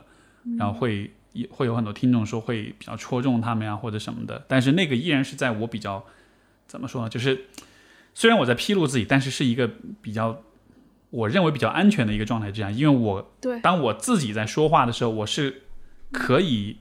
有选择性的把我认为足够安全的那些东西披露出来的。但是我跟你的对话就好像是说我没法控制你问我什么或者你看到什么，所以就好像是被你戳、被你左戳右戳了之后，然后就讲出来的有些东西就我都不确定了。但是，哼，不知道吧？不知道会发生什么。现在我反而还蛮好奇，还蛮说啊，我试试看，看看大家，嗯嗯嗯，对我一直同意，就是脆弱讲脆弱的故事不等于脆弱，嗯就是我们可以把故事讲得非常的精美，然后有有有有包装，有起承转合。我觉得真正的脆弱发生在当下，发生在就是你说的那些不知所措的瞬间，然后又依然在一个相对安全的环境下把它给暴露出来了，那个是很难的。对。嗯我想你之前这个有跟其他的主播聊到哈，就是说，呃，就像比如说有些播客就是那种各种大咖呀、各种明星啊，然后，呃，但是那样节目听起来是有的，有的时候会有点距离感，因为就好像是你都在听一些很理想化的、很完美的人在讲一些很神奇的、很有货的一些东西，但是也有一些类型的节目，其实大家就是瞎扯，就是做自己。包括也会在节目里撕逼啊、哭呀，就是做普通人的那种节目。就那样的节目，其实听起来就会让人觉得很放松、很舒适。可能我觉得会有这这可能是一个类似的一个关系，就是好像我对自己的节目的定位，我好像又希望自己是朝着那个有点大咖的那种对那个方向去，然后但是那样子反过来是绑架了自己。嗯，就好像反而是给自己提出了要求，就你要有，你要想做大咖的节目，你就要有大咖的样子，但是大咖的样子并不是自己的样子。哎，我觉得是可以兼容的。就是你看 Tim Ferriss 他的节目，他采访很多大咖，然后有很多嗯那种意见领袖的那种感觉，但他自己也会，他有一期是专门把自己相当于当成了一个来访者，然后现场示范 IFS 的用法。然后就是非常非常的脆弱，然后也会有介于他之间的，就是他现在采访一些大咖的方式，他也会带入很多他自己的困惑呀，他自己的嗯不那么那么光彩的一些东西，所以嗯嗯，这个可能嗯不知道吧，我我我在想这个当中会不会有。也许会有一些文化背景上的那种差异，就是，但我不知道，这个完全是一种猜测。就是我觉得，在中文的语境当中，其实去去接自己的短，这是这这这这，也许是有比较强的一种一种否定，或者是就是是是人们是不建议你这么做的。或许在集体无意识里面也更多的恐惧，你的意思是？对，嗯，就好像是这是一个，这是个尤其负面的事情，嗯，因为因为如果是在更加个人主义的这种语境之下的话，我我我当我更强调自由的时候，我想要做什么，我想要去尝试，我想要以一种勇敢的英雄主义的方式去，嗯。去去迈出一步或者怎么样子，就好像那是那是更 OK 的，但是我不知道吧，就是呃，我看到你在想到这件事情的时候，那种恐惧又慢慢的攀爬上来了。对，嗯，是，嗯，因为我会觉得我们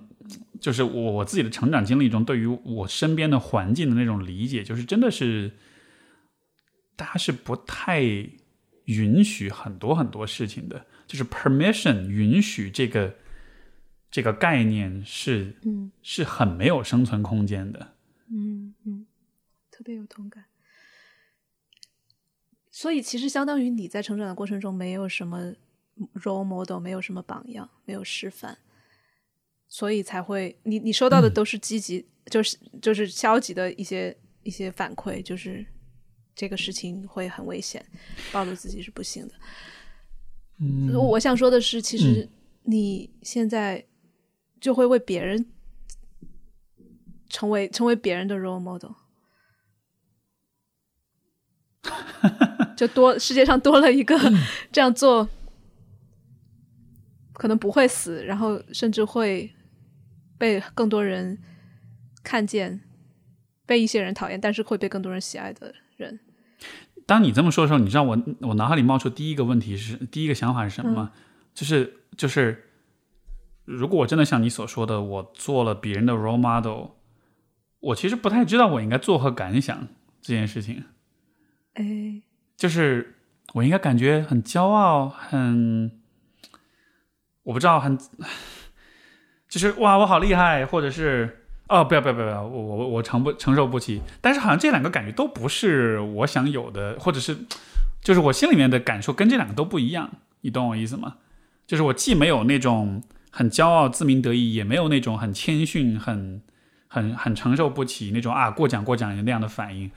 不知道哎，我我好像没有反应哎。就是我觉得那就说明你，我甚至有点想说，你你来告诉我，我应该我应该。我应该是什么感受？就是你来帮我填一个，我觉得填一个形容词进去。要要给自己 permission 呢，就是允许自己真的成为 role model 之后，可能有各种各样的感受，你甚至都没有意想到的。如果是你，你会有什么感受？我就是我会觉得帮我填一个词儿进去。我 我会我会觉得成为 role model 这件事情只是一个副产品，就是是你对自己诚实，你对自己各个部分都欢迎了，都允许了之后的副产品。然后它一定不是一个我们为了去给别人吃饭然后做这样一个事情。对，所以我觉得你你你刚才有的反应其实是很很合理的，就是哎，他他别人如果。因为这样，然后很很喜欢我，我好像也没有什么反应。我觉得没有什么反应就对了，就是说明你没有不是基于一个非要成为一个什么样子的人去做的那些事情。嗯嗯嗯，然后你知道你自己心里面坦荡了，那个很重要。对，哎，其实我觉得你说这个还蛮，这个还蛮。我还蛮有共鸣的，就好像是这事儿，它不是一个最终的你追追求的终极的目标，它反而只是一个像你顺便达成的一件事情。对，对，终极的对你来说还是值不 值嘛，对吧？然后还是真不真这些东西，然后真是啊，真的是值不值？这个好像是一个像是今天找到一个特别万能的终极答案的样子。嗯嗯。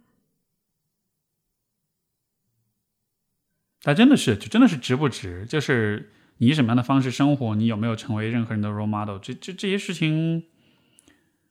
真的只是从一个评判的旁观者的角度来看的。对对，但是从你自己的角度，如果你去评，如果你就是如果我很执念于我有没有成为别人的 role model 的话，那反而会成为一种枷锁。对，那不又成了就是 前面讲的那个的那样一个人设的东西了吗？没错，就 role model 也是一个角色，然后也是一个他有一个特定的样子，而且在人们的集体的想象当中也会有一个特定的样子。而就就有点像，比如说今天讲到，比如说流量明星啊、小鲜肉啊，或者是国民女神、国民老公，就 whatever，反正所有的这些标签，它其实都是一种集体的想象。但它都有可能成为你自我压迫的一种自我限制、自自我设限的这样一种来源。对，嗯，对，所以到某个节点上，甚至这种自我暴露，甚至这些脆弱，它也还是可能限制你。所以，所以就是在每一个生命的那个节点上，都去问：那我现在要不要调整了？我因为现在可能怎么做更值得？对，对。嗯，这件事情好难啊，我觉得，因为就是有一个标签，有一个目标，有一个角色的预设，好像也是让人感到安全的。因为这样子就就像我们前讲，我为什么会觉得，比如说这期节目没有方向感，因为好像我我放下那个要做一个优秀主播的那样的一个那样的一个预设，但是真的就是放下那个预设之后，就就真的会很混乱，就不知道自己怎么做是。就应该怎么做，或者是应该怎么表达，应该怎么说话，就完全是进入到一个无序的一个没有方向的一个状态里了，就好难啊！人人又是很怕这种无序跟混乱的，我们在这种状态下就是会很紧张，会害会害怕，然后就是会想要抓住一点什么，嗯，让自己有方向感。对，甚至说我也可以说我最后抓住就是死亡，这个终这个终极的目标。对，就这个这个这个抓的还是。合理的，因为这个东西确实是一个。如果说每一个抓手，它的它有它的坚固牢固程度的话，死亡作为一个抓手，它的牢固程度应该是终极的、最最最高级的、最牢不可破的一个一个抓手了。它比任何的人设、跟角色、跟面具，其实都要都要都要确定一些，所以它反而是会让人感到很安全的，所以一下就放松了。所以你看，我我听到你其实当然肯定还是有很多的纠结，很多的这些，但是我觉得你整个呈现出来，其实你就是在允许，你允许自己今天有一些失控，然后同时也允许自己对于控制的渴望，就是对于标签，对于那些应该的东西，也允许自己有。我觉得当我们有了这这种看似矛盾的不同方向的允许之后，生命的自由度就会大很多。我我觉得你刚才说那个更像是，我心里的想法更像是。哎呀，都已经这样了，那有什么办法呢？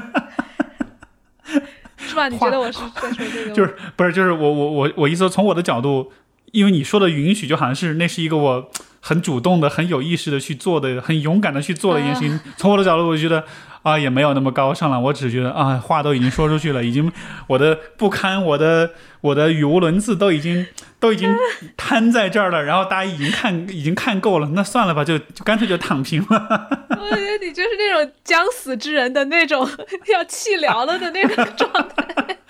没错，是的，是的，是的。嗯。行吧，我觉得咱们今天差不多。好吧。哦。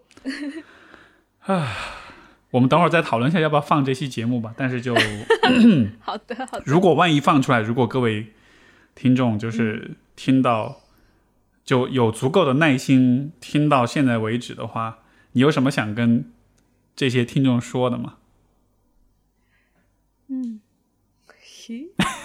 导演，导演又来了。导演你好。是的。嗯嗯嗯，哎，这是一个蛮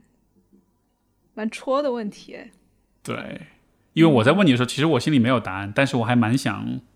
试着回答一下这个答案的。我也没有想好。嗯嗯，对，somehow 我。想到这个问题的时候，自己有一点小难过，也不知道难过哪儿来的啊？是吗？嗯，今天终终于轮到我 做了一回 做我的咨询师了，是吧？嗯，开心。对，我觉得好像就是那种聚光灯打在我身上的时候，我你刚才经历的那种不安，其实我我也会有。嗯，对，我不知道。其实我内心有一个很真实、真实的渴望，就确实是希望有人通过这一期能够喜欢我，就是一个很真实、很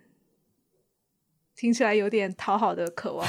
但是我我觉得这是我或许那个难过，就是此刻这种的这种感觉，就是啊，是我想要的，想要被喜欢。嗯嗯，然后想要如果有。有听众，新的听众从这一期认识我的话，对，也想要认识你。就是我，我也在做社群什么的，也很想要通过这样的一期跟新的人产生连接吧。嗯，明白。你刚才说这个，其实我特别想回应的一点就是，包括或许也是回应，比如说，比如说当听众听你说那个话之后，我想附带跟大家说的一句话就是。就是我觉得大家应该喜欢你啊，因为，因为因为没有，因为没有人，没有其他人能和我去做这样一个对话。就是我不知道吧，就是我觉得这这是一个，我觉得这是一个足够好的。如果我们要说服大家喜欢你的话，我觉得这应该是一个足够好的理由吧。就是就是就是就是就是可能在这个世上没有多少人是能够。就是像你这样子和我去聊这个话题的，如果换了别人的话，我不知道，就当然我不敢百分之百确定啊。但是我是觉得，我觉得不一定能有今天这样一个对话的，因为我觉得到现在为止，我觉得这一切的发生是蛮，我我都不知道用什么词来描述了，但是是一个很从积极意义上令人震惊的，就令我震惊跟震撼的一个一个对话吧。但是就这在我们之间发生了，所以我觉得。这很难得啊，这这不是所有人都能做到的，所以我觉得我是觉得大家是有十足理由应该喜欢你的，对，嗯。嗯，哎呀，有一种被拍了拍嗯，这种我要当的感觉，对我我觉得我我的内心有那种小孩子很喜很需要被鼓励的那种，嗯，有有被满足到，嗯。因为我真的就是跟你聊这，我觉得这是有很重要一个问题，就是我我我确实是很信任你的，我我也确实觉得你是能明白我在说什么，或者是就是这个对话我们是能，虽然可能进行的很磕巴或者是很不容易，但是我依然是觉得是有信心的，我不会是那种跟不同的人去聊聊中途会觉得哇聊不下去了，或者我感觉对方可能聊不下去了，或者这话题聊死了或者什么的。就我不会有这种担心，所以就还包括刚才我我自己很紧张的那个阶段的时候，就是有可能换了其他人的话，我就会觉得，哎，我们要不然停一停吧，或者我们换个话题重新录一期吧。对，但就是，但就是我跟你对话，我反倒是觉得，哎，就是我们就往前走就好了。我我我我我觉得好像是有信心的，是 OK 的，是可是可以继续走下去的。对，所以也感谢你，谢谢我我我会很珍惜这份信任。嗯，真的。嗯，那你呢？你想说什么，导演？嗯，我觉得一方面是你刚才所讲的，就是我觉得。想通过这期节目，不一定是让人喜欢我吧，就是不喜欢也 OK，或者是你怎么着都 OK 吧。但是，如果还是联系到那个值得的问题，就是我希望这个节目如果真的有放出来的话，会让哪怕一两个人觉得是值得的，是觉得我我刚才这么一个多小时、两个小时时间没有浪费，我是得到一些有用的、有价值的东西的，不管那个是什么。嗯，但是就我估计应该还是会有吧，会有人觉得是值得的。毕竟听众听众基数也不小，我觉得哪怕是千分之一、万分之一的人听懂了在说什么也是 OK 的吧。对。然后第二点就还是说，啊，有点像是想安慰一下自己或者鼓励一下自己，就是 就是说这个话题其实真的还蛮难的，真的还蛮挑战的。它真的是让我真的是有点逼着自己走出了舒适区，走出了那种很熟悉的那种对话跟做节目的那种方式，呃，所以说话很磕巴呀，很没有行云流水啊，没有金句频出啊，没有这样那样啊，就是哎，就没关系吧，那就这样吧，没就没事了，没事儿，就有点想安慰一下自己的那种感觉，呃。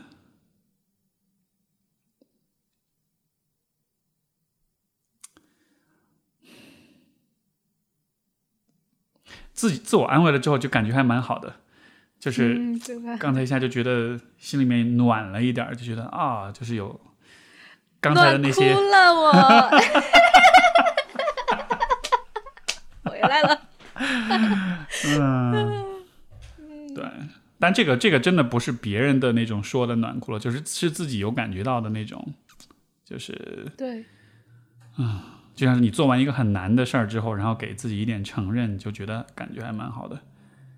对，嗯，以及就是，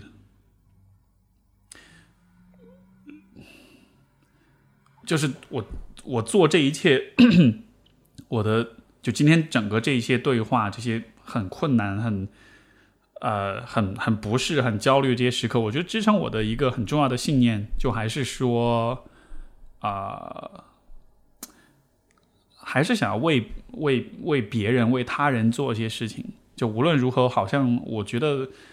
尤其经过今天这样一个过程，好像像是一个验证自己的过程。就是我会发现，说我的底色还是真的还蛮有那个去利他的那个部分的。就哪怕让自己很不舒服，但是还是蛮想要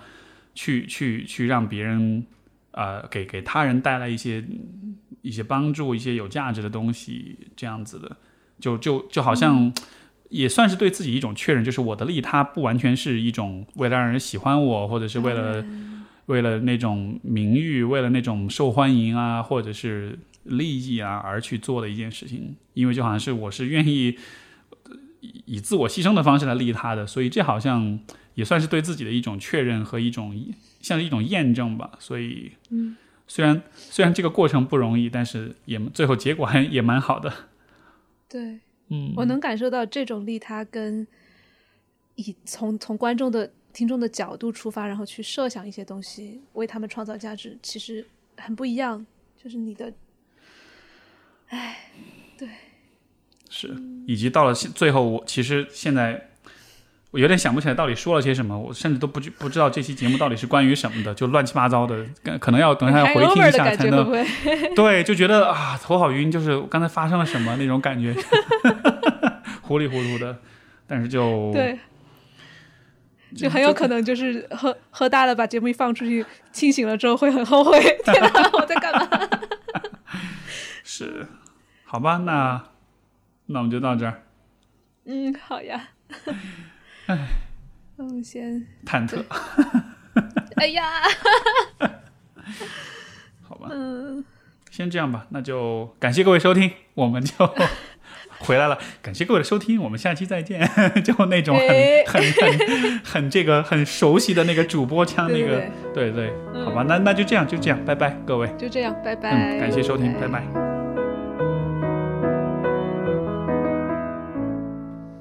如果你希望有一群伙伴能够陪你，就像今天这一期节目里我陪伴 Steve 一样，给到你非常细心的倾听，有时候一点点的不舒服的挑战，